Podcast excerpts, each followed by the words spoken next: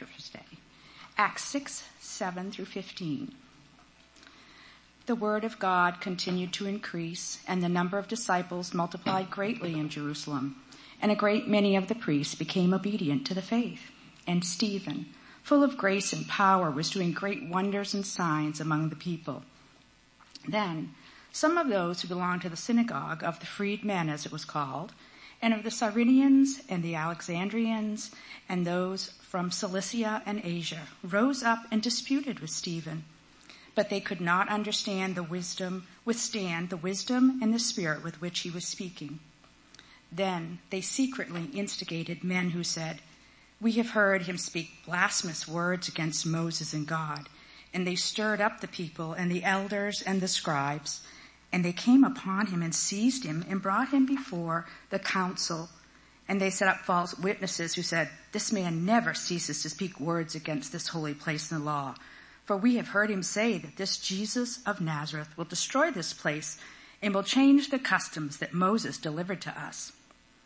And gazing at him, all who sat in the council saw that his face was like the face of an angel.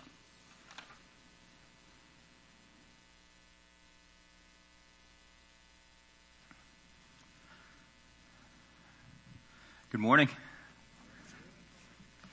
Thank you to Shelley for her reading and her testimony, her walk with the Lord. She is one who also has the face of an angel. There. See, that's why we chose her.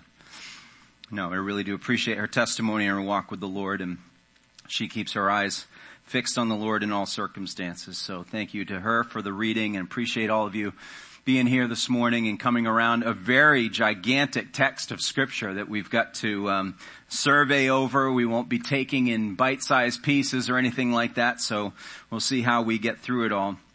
I was struck this morning on the way and listening to something and being reminded of the context that um, that not only were the people in the time of the book of Acts that was written and the accounts that were taking place, the, the things that they were struggling with, the same things that we're struggling with now, which is a great amount of, a great deal of uncertainty and anxiety over the circumstances of our lives, the futures in which we have, our survival, what happens after this life.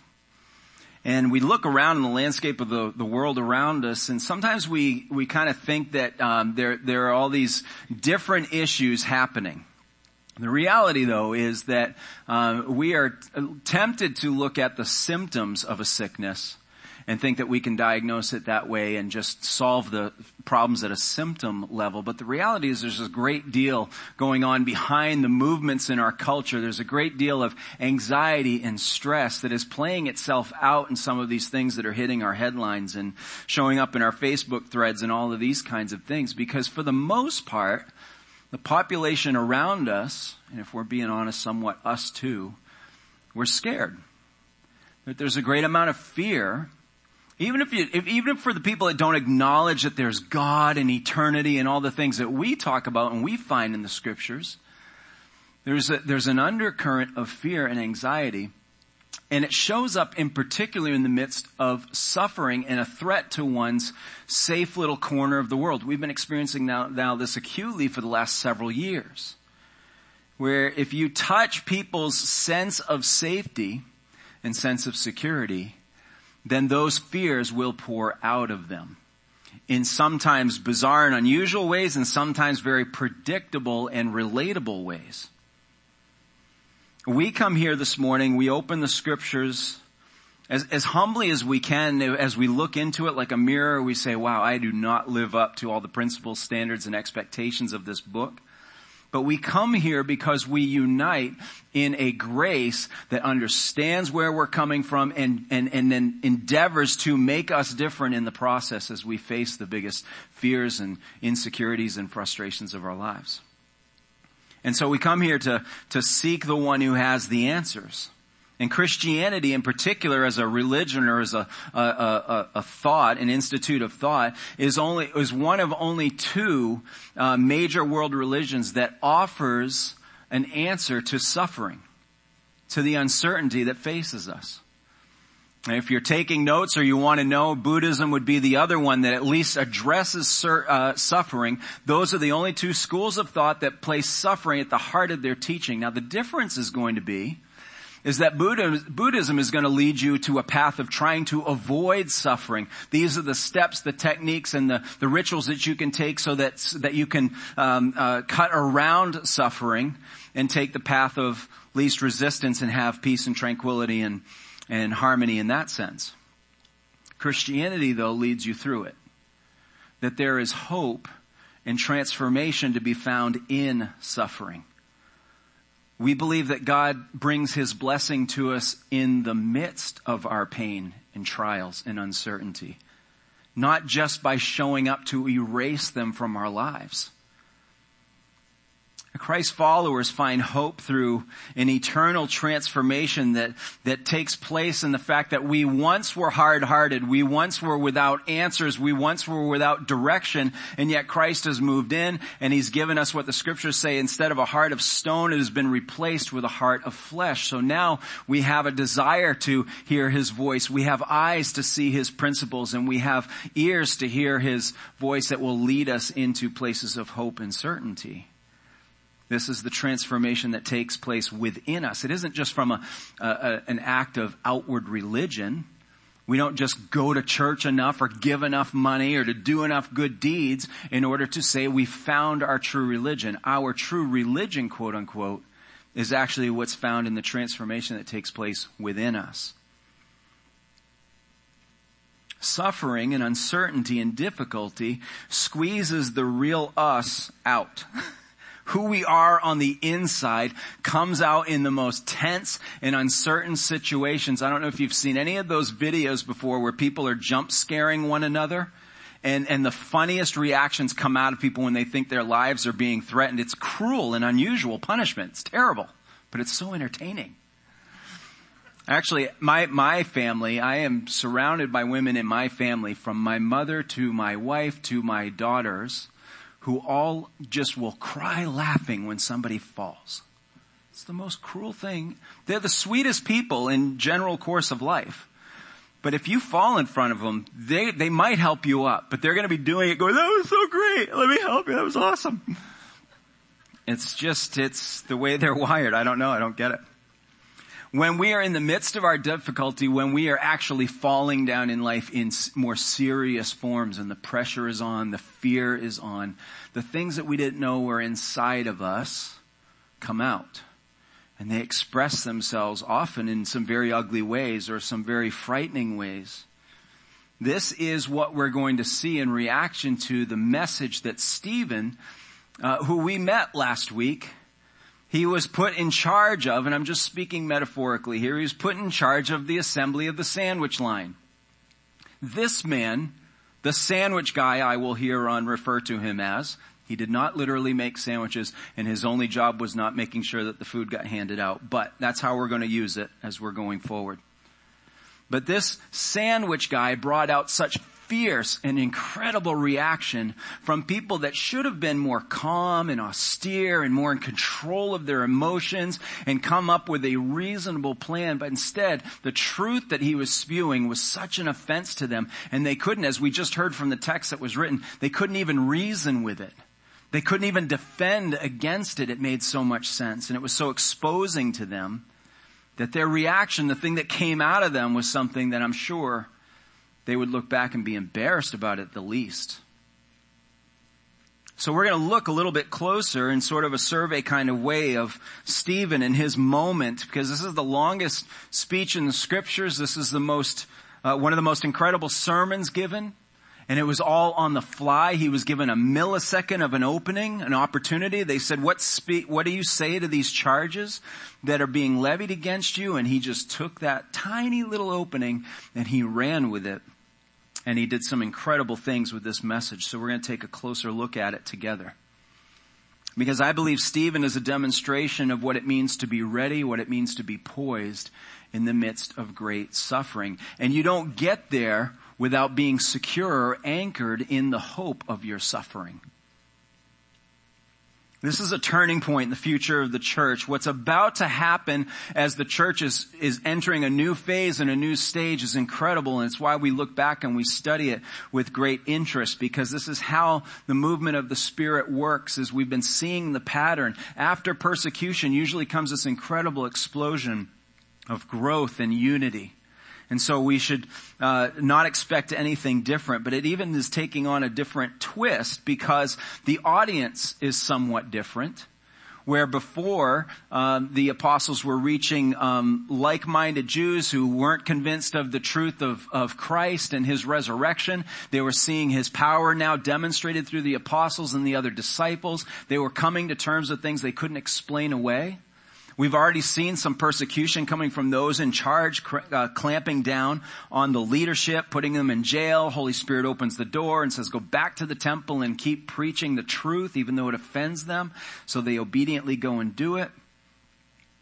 And now we have a guy in the audience who will eventually become the most pivotal person in the shaping and the formation of the New Testament church. But as he's in the audience, he is the greatest antagonist to what's happening. The apostle that we know as Paul is at this point the guy who is known as Saul. He is a zealot Jew. He is one who thinks he's defending the cause of God and he's going to snuff out the voice of these upstart Christians known as the Way. And so he is in the audience witnessing the persecution that's going to be happening to Stephen. So that undoubtedly becomes one of the biggest reasons for the turning point in what this message is going to result in. But also now the stakes are raised. The, the pressure's been on, the persecution's been there, imprisonment has happened. But what we know, if I hope you read ahead, I asked you last week because it was such a big passage of scripture we wouldn't be able to read it all together. I hope you read ahead, but if, if you haven't, I'm going to end up spoiling the end right now, is that Stephen dies. And now this, this faith, yes, we've seen it in Christ, but He was our unique Savior. But now we're seeing that this same uh, faith following Him might cost us our lives as well. So the reason for the turning point at this time in uh, uh, at this time in the church's history is because of the stakes. Now this would cost us our life. And when you have people willing to sign up for the thing that will cost your life, it is bound to flourish and grow. It is bound to set on fire the people around who are watching it burn. So the stakes have been raised. But also in Stephen's reaction to the persecution, the pain, and even his death, they see this is what hope looks like the things he says in, in his final breath and his final statements, these are the things that our society is not anchored in in the, in the terms of their suffering, where there's no obvious hope, there's no anchor to which they can say, no matter what I go through, I know he's got me, I can see his face right before me. I know that this isn't all I have to deal with. So this is all playing out in a chapter and a half of our text. The church is thrust out of Jerusalem. Jesus had said, stay in Jerusalem, wait for the arrival of the Holy Spirit. Holy Spirit comes, explodes the growth of the church. There are thousands that respond to it, that join the cause and join the way. Now to be facing this persecution, and now they're going to be sent out into the region. And I don't think it's any mistake that last week Luke, the author of Acts, introduced us to the argument that the Hellenists had um, that they, the complaint that they had about the fact that they were being skipped in some of the distribution of the food resources. We had set the stage a little bit to help us understand that as many Greek speaking Jews were spread throughout the region beyond Jerusalem, it was often the desire before their final days that they would migrate back to the holy city and take up residence there. And so many were coming back to Jerusalem, but because they were further along in age, they might have lost their spouse and it was part of Hebrew culture to look after the needs of the, of the poor and the widow. And so there was a complaint saying, look, I know you guys are trying your best. I'm reading between the lines, but honestly, some of our people are getting skipped in the lunch line and we think it has something to do with the fact that we don't speak the same language as you and we've taken on some Greek cultures that maybe you guys are a little bit snobby towards or judging us over or something. And so there was a threat of disunity in all that Jesus was accomplishing through the Holy Spirit. And so the leadership of the church heard those complaints and responded wisely by saying, we need to appoint seven people of good reputation who will represent the needs of the people who are being overlooked. And we, and we talked about the fact that they had appointed Greek speaking Hellenists by and large. So rather than the apostles coming across as some snob saying, hey, this is below us, we've got big things to do, there's handicapped people we need to heal, there's gospel that we need to give out, all these other miracles we need to perform, they said this is a serious complaint, we want to make sure the church remains unified. So let's represent their needs and let's meet them. And that's when we were introduced to not only seven names, but in particular we were, we were introduced to Stephen and Philip who will have tremendous um, highlights in the next couple of chapters for us. So from a, from an, a church history standpoint, we know why this is so important, but we are here this morning not necessarily just to brush up on our church history, but because we walked in here with various needs, struggles, and, and fears. And we walked in with, with conflict and decisions to make and all of the things that we carry about in life. So how does Stephen's experience speak to us this morning? Or other words, how can we experience the hope that will stand in the face of suffering like he did? And how can our standing in suffering even change the world around us? Very simplistic outline for us here today, but again, it's because the highlight is on Stephen, but also on the hope that he had. So it doesn't take a lot of complication to break this down. And I'm not capable of complication anyway, so you get what you get, right? Alright, first things first. From our text, we can learn to follow Jesus just like Stephen did. Stephen, we've been introduced to his character already as we came across a description of him in verse 5 last week that said he was full of the Holy Spirit.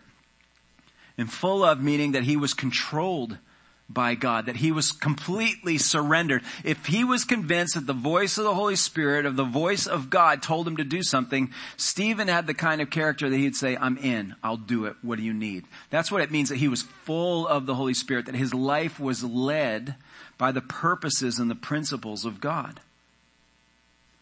I'm going to just pause here for a second and challenge us because this really is the start to everything. I know that we have different experiences, we have different education levels, we have different ex, um, um, uh, background levels and background experiences and all those kinds of things. But the one thing all of us have is a will. And until that will is surrendered to the gentle but loving and firm voice of the Holy Spirit, we go nowhere in our Christian growth. It doesn't matter how many years you've been sitting in, in a, in a church chair. It doesn't matter, like I said before, how much money you give to a, a charity or a church function. It doesn't even matter any of those things until our will is surrendered to be controlled by God, knowing He can be trusted. Nothing really changes. We, we kind of stay stuck. That is the catalyst.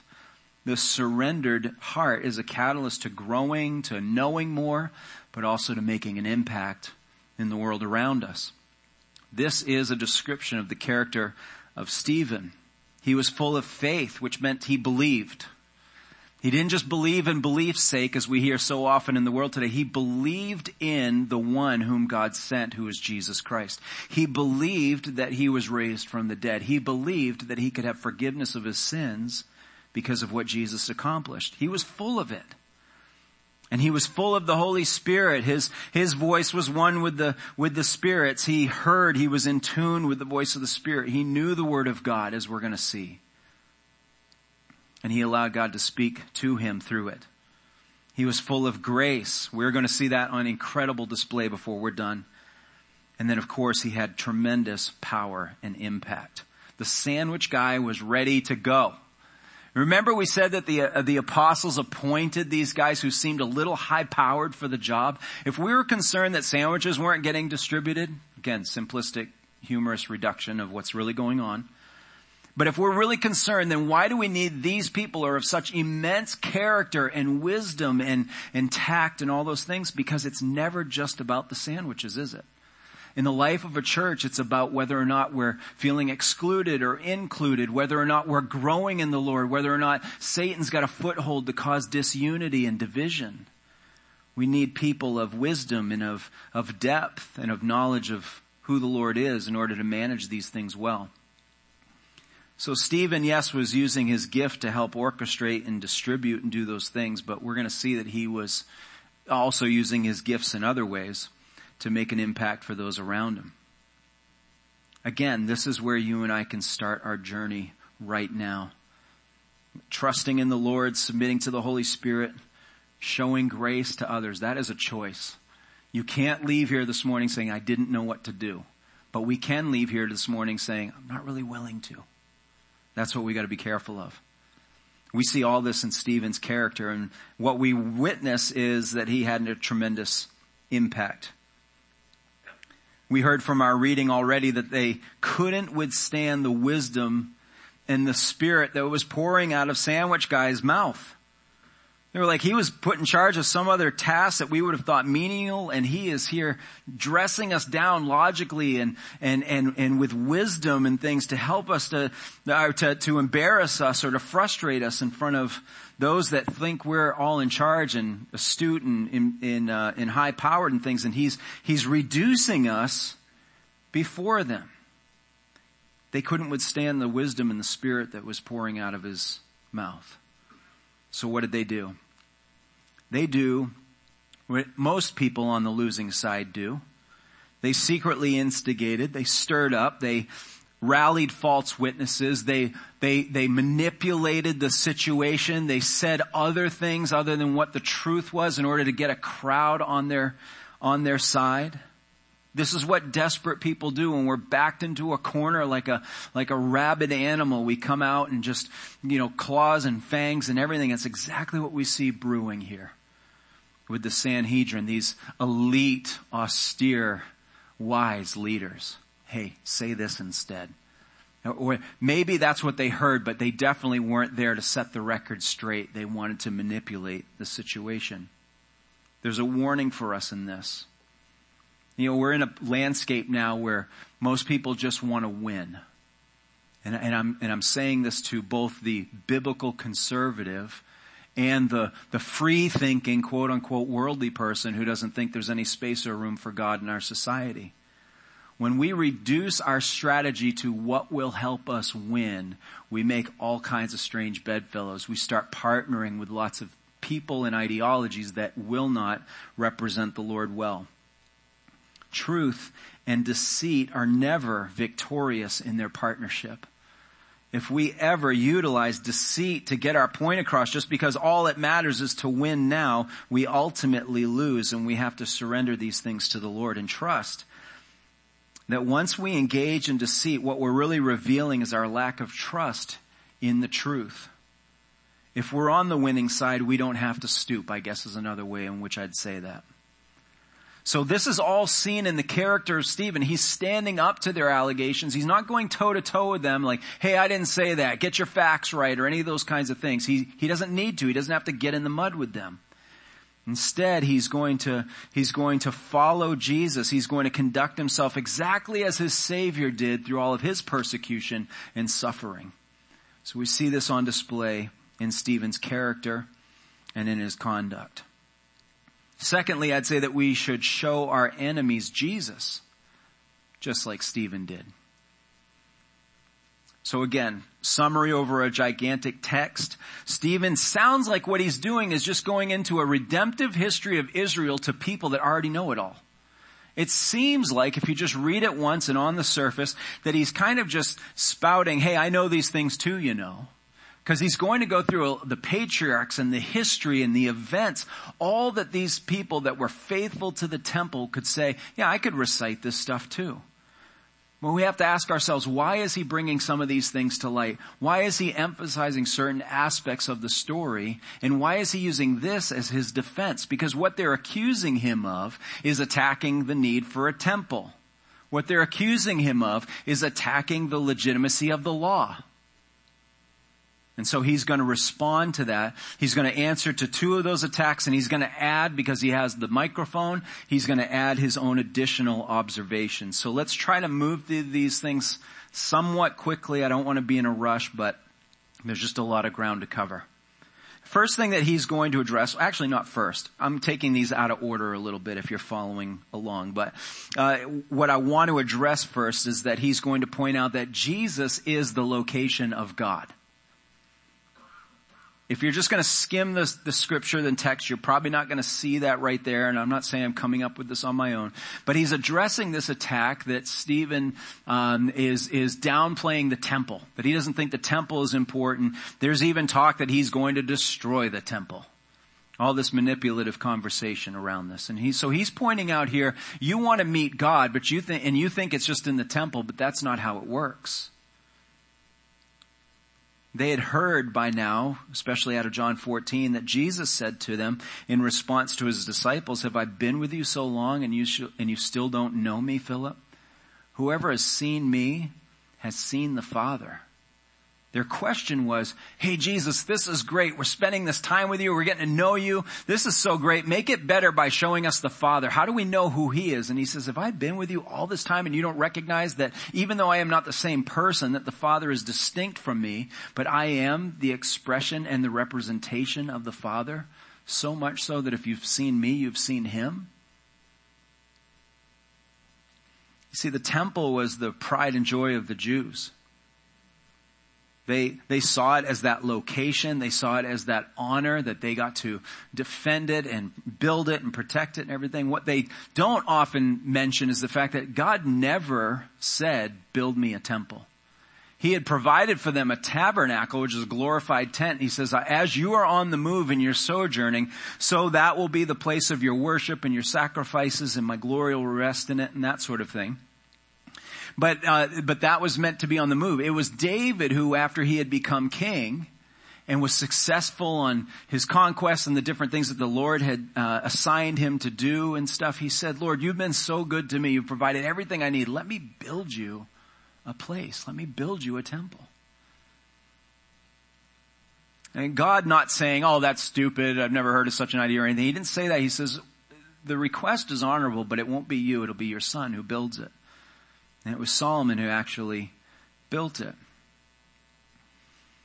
Most likely what the Jews are hearing and twisting is that Stephen was probably preaching on Jesus' comments on the temple when they said to him, how are we supposed to know you're the Messiah? How do we know that you're legit? All these sorts of things. He said, Jesus said, destroy this temple. He's pointing at his own body basically. Destroy this temple and in three days I'll raise it up. The scriptures even say, and we know it from looking in hindsight, that he was clearly speaking of his own body after the resurrection. But you know how it is in debate and argumentation and being offended. You only hear what you want to hear. And so Stephen might have been preaching the same things to the people in the temple about the fact that Jesus was proven to be the son of God because he had said destroy this temple and in three days, oh, he said he's going to knock the temple down. That's it.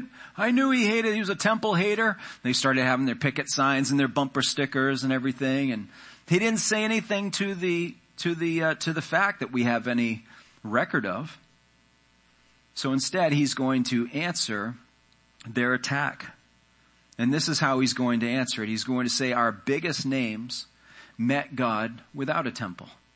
All of those that we point back to are in our heritage. Abraham, Joseph, who ended up in Egypt, Moses, who was confronted by God before a burning bush. None of them needed a temple to meet God. You've all made it sound like this is the only place that you can meet God. Now I know there's some people that are hearing this saying, that's exactly why I don't have to go to church on Sundays. You don't need a church to meet God. Different point, weak argument, another message for another day. The point being is that the national pride or the, the spiritual pride that was in this constructed location that was seen as the residence of God had, had so much backstory for them and so much importance that they had made the place essentially their God. Stephen says, have you forgotten that Abraham didn't need a temple to meet God? That, that Joseph was, was, was dealt with and, and given uh, his position from God in a foreign land? Did you know that Moses was talking to a bush? God will meet you anywhere he determines he will meet you is what he's saying. And he even quotes the prophets that warned that the temple wasn't intended to contain God when he said, yet the most high God does not dwell in houses made by hands, as the prophet says, Heaven is my throne and the earth is my footstool. What kind of house will you build for me, says the Lord, or what is my place of rest? Did not my hand make all these things? In other words, I created all this and you think you can make a house for me? Stephen points out that you can't confine God to a box. Now, metaphorically speaking, or at least in a transferable kind of way. I believe we still do this all the time. We may not have the same heritage concerns that the Jews had and things, but, but we still make a, a, an expectation that we can contain who God is and how powerful He is and what, what He's all about based on our own understanding. Anytime we say, I just couldn't believe in a God who would, fill in the blank, or the God that I follow doesn't do fill in the blank. Most often what follows that kind of statement is a statement of personal understanding or, or ability to comprehend what God could be up to. We have to be careful, especially as God's people, to not refer to the God of our experience more than we refer to the God of the scriptures. I would encourage us to think through and make statements that sound a little bit more like, well, the God of the Bible does this. Or the God of the Bible says this. It will protect us from just trying to manage the God that we can package, that we can reduce down to the, the limitations of our own understanding and thinking. He is beyond that. The Jews under the sound of Stephen's voice have a problem though. Because they're saying, wait a second, you're saying the temple isn't necessary, but that's where we make our sacrifices. You're saying we don't need a place, but that's where we pay for our sins. So it's a kind of a perfect segue here to say what Stephen was really pointing them to, which was the satisfaction of those sacrifices. You see, Jesus is, of course, the satisfaction of God's law. So if you have the satisfaction of God's law, then you don't need the place to continue to offer sacrifices to pay for your sins. The law, stop me if you've heard this, was the pride and joy of the Jews, just like the temple was. The Mosaic law, the law that God handed down to Moses, chiseled on the tablets or however it worked, and he brought them to the people. The, the, the writings that he had all through the, the Pentateuch in the Old Testament, and then, and then even the law that they added onto it. And remember we talked about this a little bit in John where we said it's almost like as if they said, well, God meant to say all these things too. And they wrote down the law called the Mishnah all of those things were, became the pride and joy of the Jews. They were like, Stephen's offending us because he doesn't, he doesn't think we need the law, but we are people of the law. Stephen goes, really? Are you though? Let's just do a little bit of history. Again, so he preaches and he highlights through the history of Israel to emphasize certain embarrassing facts. His answer to their attack is, well, Moses and Aaron tried giving you the law and you all said, who made you judge and jury? And, and the minute that Moses was gone to go retrieve the law, like almost literally the minute, you all got bored and said, well, there's no telling how safe he is. We need something to worship. Hey, we heard those Egyptians like those cow statues a lot. Let's make some of those. You can hear, in a sense, all the sarcasm and the irony that's pouring out of the fact that those who beat their chest, we obey the law around these parts. Really? Because when it was trying to be given to you, became weak and it's not the same people, but it is by heritage. Throw in your jewelry, melt it down, and poof, Aaron said, poof, out came a calf. I didn't know what was going on. They just said, hey, we need a God to worship. And, and Moses second in command, just minutes after he left, it seems, said, that sounds like a good idea. How do we know if Moses is coming back with the law that we love so much? Stephen is saying this is not a derogatory to the law. I'm not dismissing the law at all. I'm exposing the fact that you don't adhere to it anywhere near what you claim to. You're about to, he doesn't know this necessarily, but you're about to kill me over something that you don't even believe in your heart. Yes, the law is great and necessary, but you couldn't even handle it when it was given to you. So in summary, the first couple of defensive points that again a lot of this big section of scripture is tackling here is no, you don't need a temple to meet God. And yes, you need to obey God's law, but without Jesus it can't be done. We have a terrible history of obeying the law is what he's saying. It can't be done without Christ. So he offers his third observation. He says, I don't know if you guys have noticed, but we Jews have a pattern. As soon as God appoints someone to be His voice, we have a tendency to reject them and make their lives uh, misery.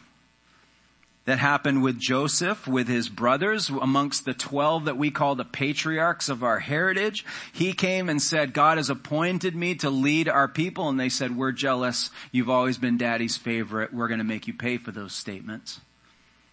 And he was sold into slavery. It was God who, who orchestrated that whole thing and put him in a place of rescuing not only his family, but the Jewish people after a long series of events. God appointed, they rejected. Moses comes after having been raised in Pharaoh's court in the splendor of the kingdom.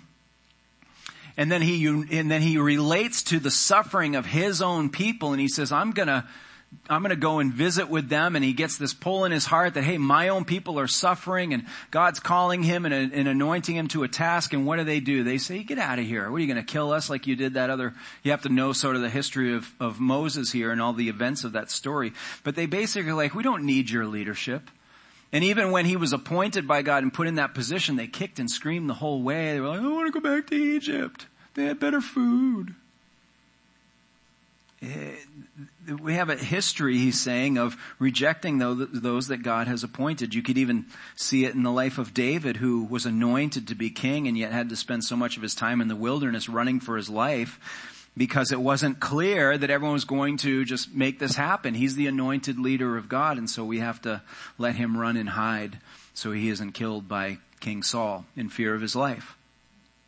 All of these things, he's not necessarily coming out and saying point one is this and point two is this. But for the astute Hebrew ear, they are seeing the embarrassing track record of their long history, even while they are accusing Stephen as somehow being the faithless one. Jesus is the location of God, not the temple. Jesus is the satisfaction to God's commands, not the, not our adherence to the law. But he's also the solution to man's problem. So let's go into our text a little bit here in verse 51. Stephen's not making any friends with this statement. He says, you stiff-necked people, uncircumcised in hearts and ears, you always resist the Holy Spirit. As your fathers did, so do you. Which of these prophets did your fathers not persecute? Sandwich guy's getting hot. Lucky, can you relate? A little chef fire in the belly, kind of. Let's, yeah, I think Stephen might have had a little bit of a lucky personality about him. And take no prisoners. Here's what he's exposing. He says there's, there's a problem here that your hearts are hard. They've spent so much time filling their hearts with religious duty and adherence to jumping through all the hoops of the law to make it look like on the outside that they're all set.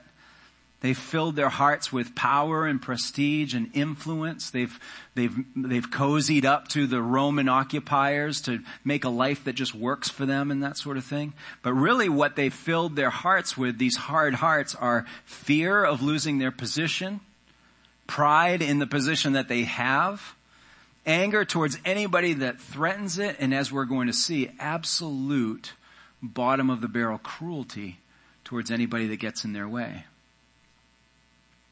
Stephen's exposing what Jeremiah already told them. He says, the heart is deceitful above all things and desperately sick. Who can understand it? The problem is is that unless they were to surrender to Christ, they had these hard hearts of stone incapable of doing the right thing next.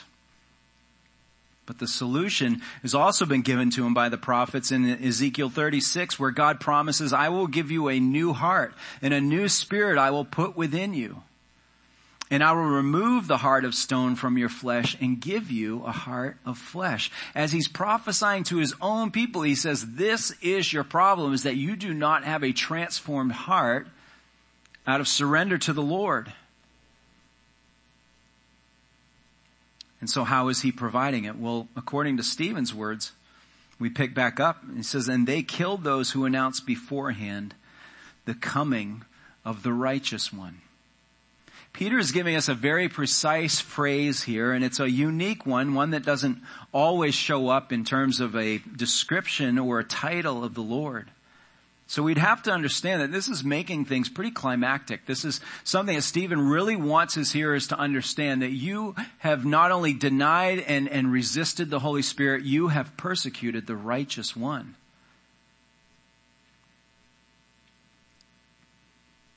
Jesus is the fulfillment of the law that we cannot keep. And this pattern of our history, this pattern of rejecting God's voice, this pattern of, of being uh, threatened by God's moving in our life and us not wanting to give up our, our hard hearts of stone, Jesus is the completion to that pattern. He is finally the answer. He's the one that we've been waiting for. He is the righteous one. All of your do-gooding, all of your efforts have been cloaked in deceit and treachery. You don't have any righteousness about you. There's only one that can give it. It's interesting when you look at all of the rescuers that Stephen has addressed, all the ones that are part of that Hebrew history, Abraham, Joseph, Moses, David, all of them saved people despite the rejection that they experienced.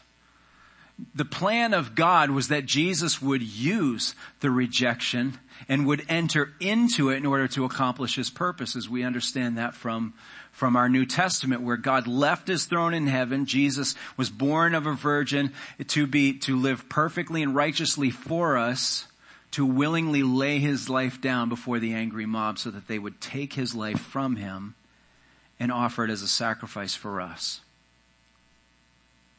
Jesus lived perfectly for us. If we're seeing the picture in this, it's one of a beautiful portrayal of the gospel. He lived perfectly for us. He suffered rejection, denial, and death on our behalf.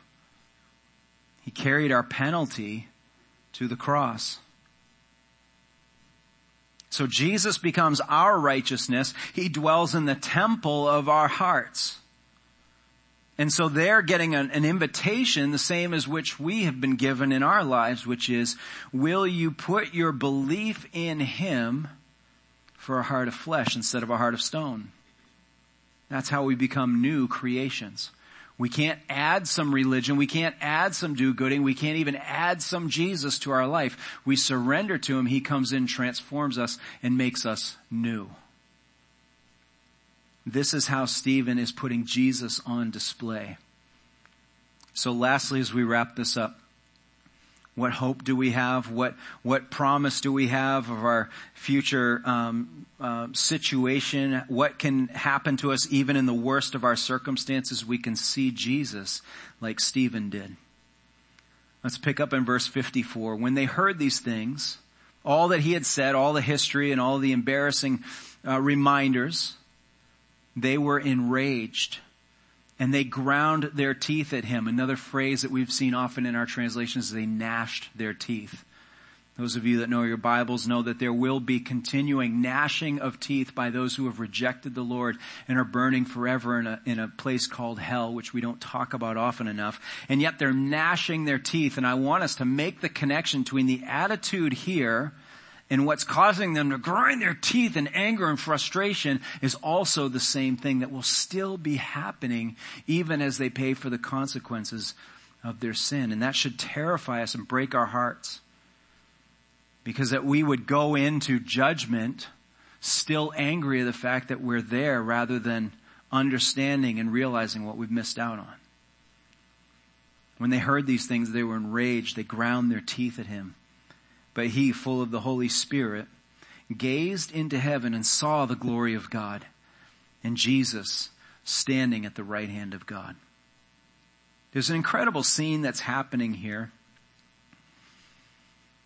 that not only is he seeing a clear vision, there's nothing in the scripture that says he was having a brain moment. A lot of people in science want to explain away, you know, the neurons and synapses, all these other sorts of things that are happening in times of the body shutting down and all that kind of stuff or in complete euphoria that he thought he was envisioning. There's nothing in the scripture that says that that's what's going on. So we take the word of God um, at face value where it says to.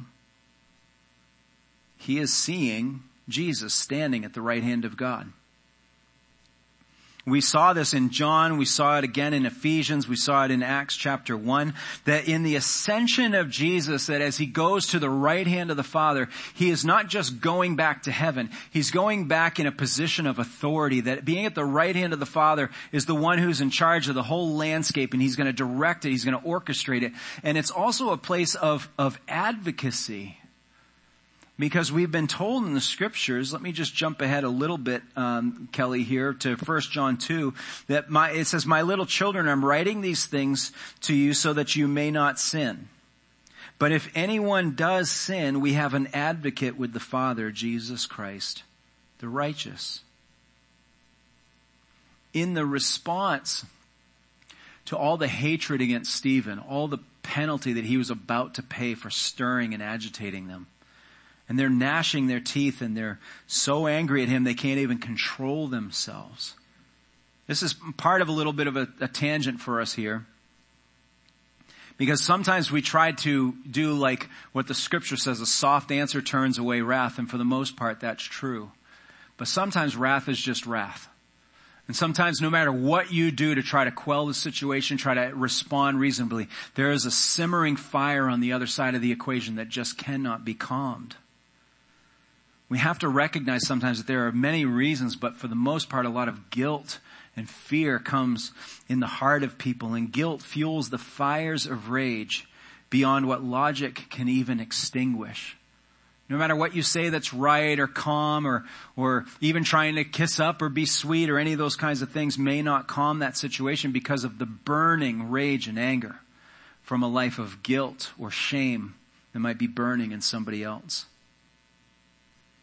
This is what Stephen is facing and in the height of his accusation and what he's about to experience really for a physical death penalty, he sees the Son of God standing at the right hand of God standing, not just, this is kind of how I've always read this text, that it's like a welcoming committee, that he's standing and saying, keep going, you're going to make it. And I think that's all part of it. I think that's what fuels Stephen to, to press through the pain and the, and the fear of it all is that he sees Jesus ready to welcome him. But what, what, what Luke seems to inc- include here is that he's standing at the right hand of God in defense of all the things that are being thrown against Stephen.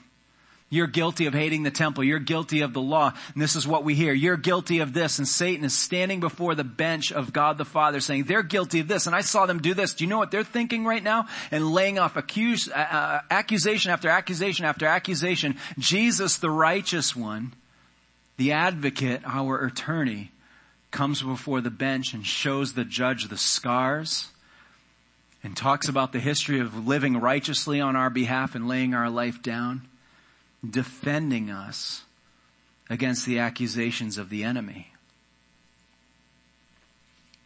Keller says that while an earthly court condemns Stephen, a heavenly court commends him. I found that line to be very encouraging and I hope you do too this week.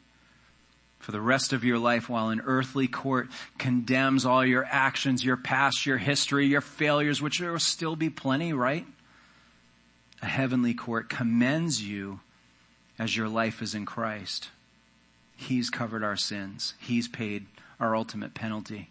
And enduring our suffering, no matter how painful our suffering is, enduring it is possible when we recognize that heaven is cheering us on, that heaven is the welcoming committee. Hebrews tells us that we're surrounded by a great cloud of witnesses. We can endure the pain, the suffering, and the uncertainty of life knowing that they get it. They're on the other side. They know it's worth hanging on to. This is what Stephen's taking in. He's seeing Jesus as advocate, but he's also going to live out Jesus as his example. Let's go to verse 56. And he, he said, behold, I see the heavens open and the son of man standing at the right hand of God. That's all they needed to hear. I mean, talk about the thing. You introduce Jesus into the equation, it'll, it'll upset everything. But in particular, he's saying, I'm seeing the Son of Man, which means he exists, so the Messiah must be in the picture. So that the, the Jew is hearing that and being like, how dare you say that the one that we just crucified, remember last week they said, you're saying, you're trying to put this man's blood on our hands. Even though during the crucifixion they were like, crucify him, put his blood on our hands. Now it's actually coming back to haunt them. They want nothing to do with it. So Stephen says, I see the one whose blood is on your hands standing ready to welcome me in glory. They lose their minds. That, that's exactly what's going on here. They have a conniption. They lose everything. They freak right out. They lost it. And they cried out with a loud voice and they stopped their ears. Can you picture grown men kind of going, I can't hear, I don't want to hear. I mean, that's how crazy incensed these men were. They were reduced to tantrum giving little children and just absolutely flipping out. And they rushed together at him. Uh, this uh, Hollywood would have to do an incredible acting portrayal for us to get the gravity of the rage that is being expressed at Stephen. He didn't have an earthly shot from this point on of surviving this. Their minds were made up. They didn't care about protocol. They didn't care about whether or not this was justified. They might have done some quick political calculations to be like, ah, the Romans will cut us a break on blah, blah, blah, blah. Let's get this guy out of the city and let's kill him. I've got younger years in the audience today. I won't go into detail, but when it says in verse 58 that they cast him out of the city and stoned him, this isn't just like picking up some baseball sized rocks and seeing what happens. This is a brutal process. And, and it's, and it's, it's got a step by step formation to it that if it doesn't work in the first step, then it's kind of hard to witness and be around and there's time for some response. And I'll just let you as well-informed adults kind of fill in the gaps, but this isn't pretty. And, and they're so invested in it and so worked up, it says that the witnesses laid down their garments like, oh, I'm getting into this one. We're going to make sure we're going in for the shot this time. And they lay their feet at a young man named Saul, who Luke is including him in, on purpose for us to be aware of his presence. And as they were stoning Stephen, he called out, Lord Jesus, receive my spirit. And falling to his knees, he cried out with a loud voice, Lord, do not hold this sin against them. And when he had said this, he fell asleep. In the, in the process of the pain, in the midst of the suffering, most likely through a couple of failed attempts, some painful misses, you know, if you feel anything that just like is painful or whatever, what's your first thought? Where do you go in your mind? I don't know. I mean, Stephen just, it's pouring out of him. Yes, the grace of the Spirit is resting on him. The Lord is performing another miracle. I get all that, but Stephen was somehow strangely ready for this moment. So that he could say the things that I think all of us probably with pure hearts would want to say could be said about us if we were facing the same thing. I want someone to say, oh, that Brent guy, man, when he was taking a pounding, he forgave his enemies. He, he, he was gracious in it and everything. I, I don't know how you get there. I don't know how prepared. I mean, I get a hangnail and it's like my life's over, right? I don't know how to be ready for that moment other than the things that we've talked about. We've been able to dissect Stephen's life and character a little bit, the little that we're given, but we see it on display in such profound ways that he was able to respond this way. Well, we shouldn't be too surprised in Luke 23 when it was Jesus' turn, if you will, when they came to the place that is called the skull, there they crucified him.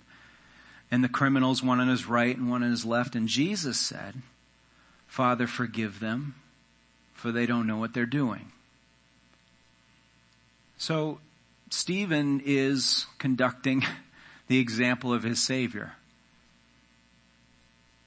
Sometimes we forget that the Spirit of Christ, the Holy Spirit, rests in, in us and is capable of accomplishing these incredible things.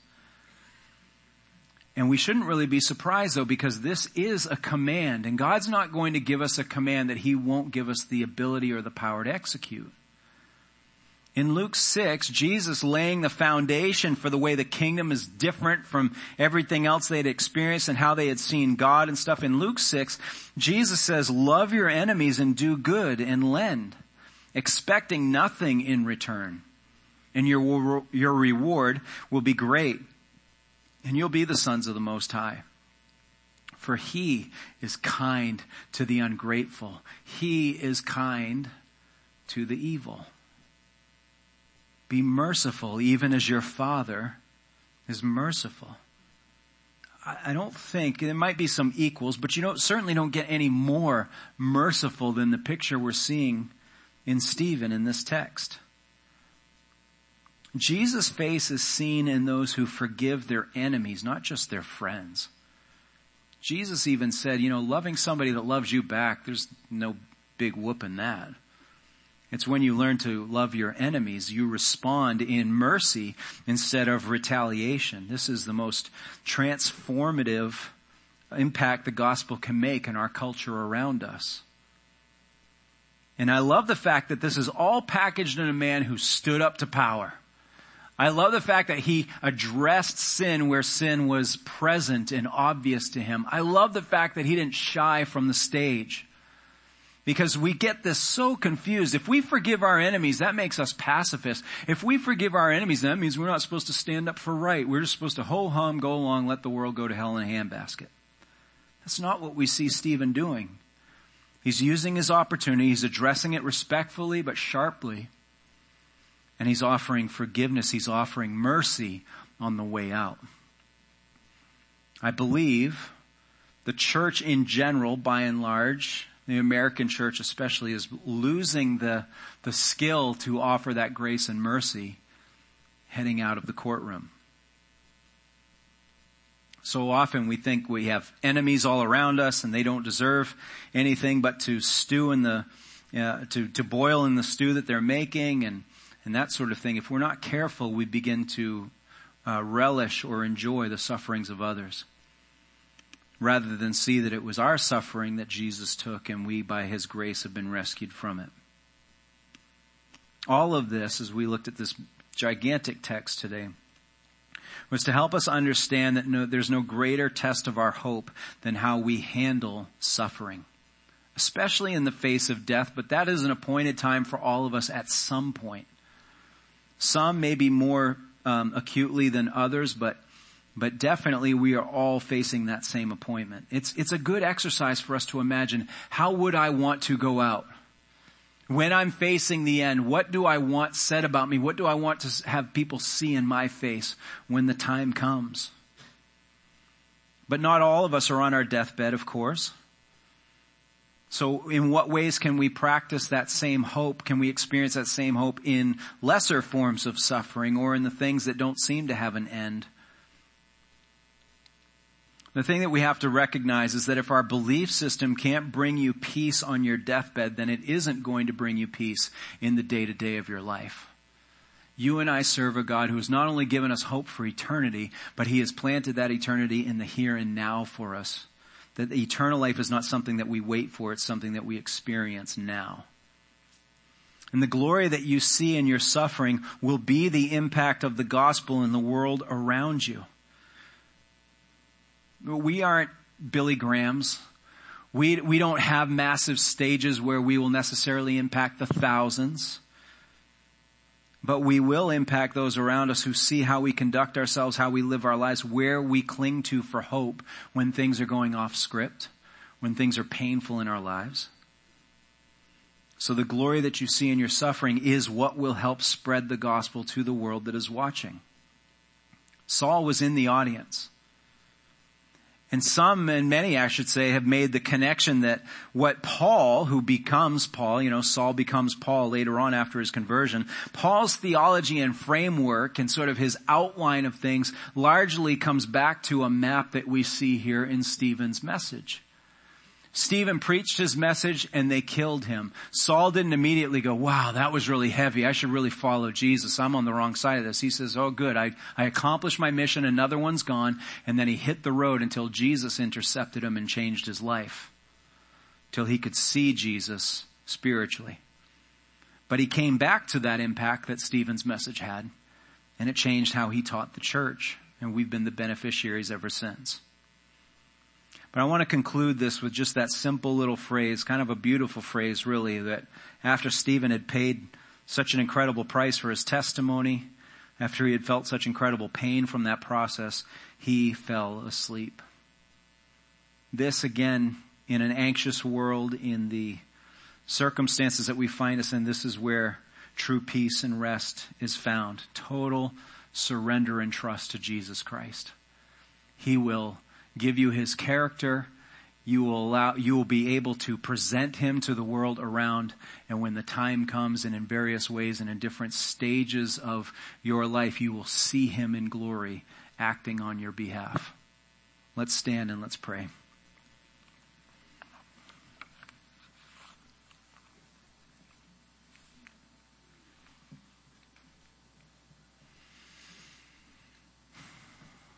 Lord Jesus, I know that Stephen was a man. I know that he was flesh and blood, that he was not a God or anything like that. But when we stand really in the presence of such an incredible story, we can't help but admire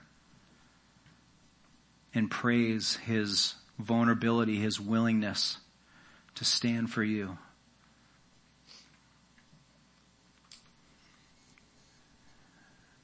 Lord, we are so often guilty of caving over the slightest senses of pressure, the smallest moments of potential embarrassment, fearing to be misunderstood or maligned by the people that we're trying to win their influence with. And Stephen didn't hesitate and he spoke up for you. Lord, we won't be as eloquent, we won't be as knowledgeable all the time, but we can be as willing. So in the shame that we often feel when we hear of these heroes of the faith, Lord, I pray that you would build us up instead rather than rest in that shame, rather than somehow just leave that to the pros. I pray, Lord, you'd help us to be challenged and convicted and give us just another ounce of willingness to follow in your footsteps, to put you on display, to experience a vision of your glory, just as Stephen did. Thank you, Lord, for calling us, for being so patient with us, allowing your church to remain intact while we wait for your return. We know, Lord, you have a plan and we just want to be a part of it. So thank you, Lord, for giving us the only hope we could ever have in our difficulties. Thank you for being our presence. In Jesus' name, amen.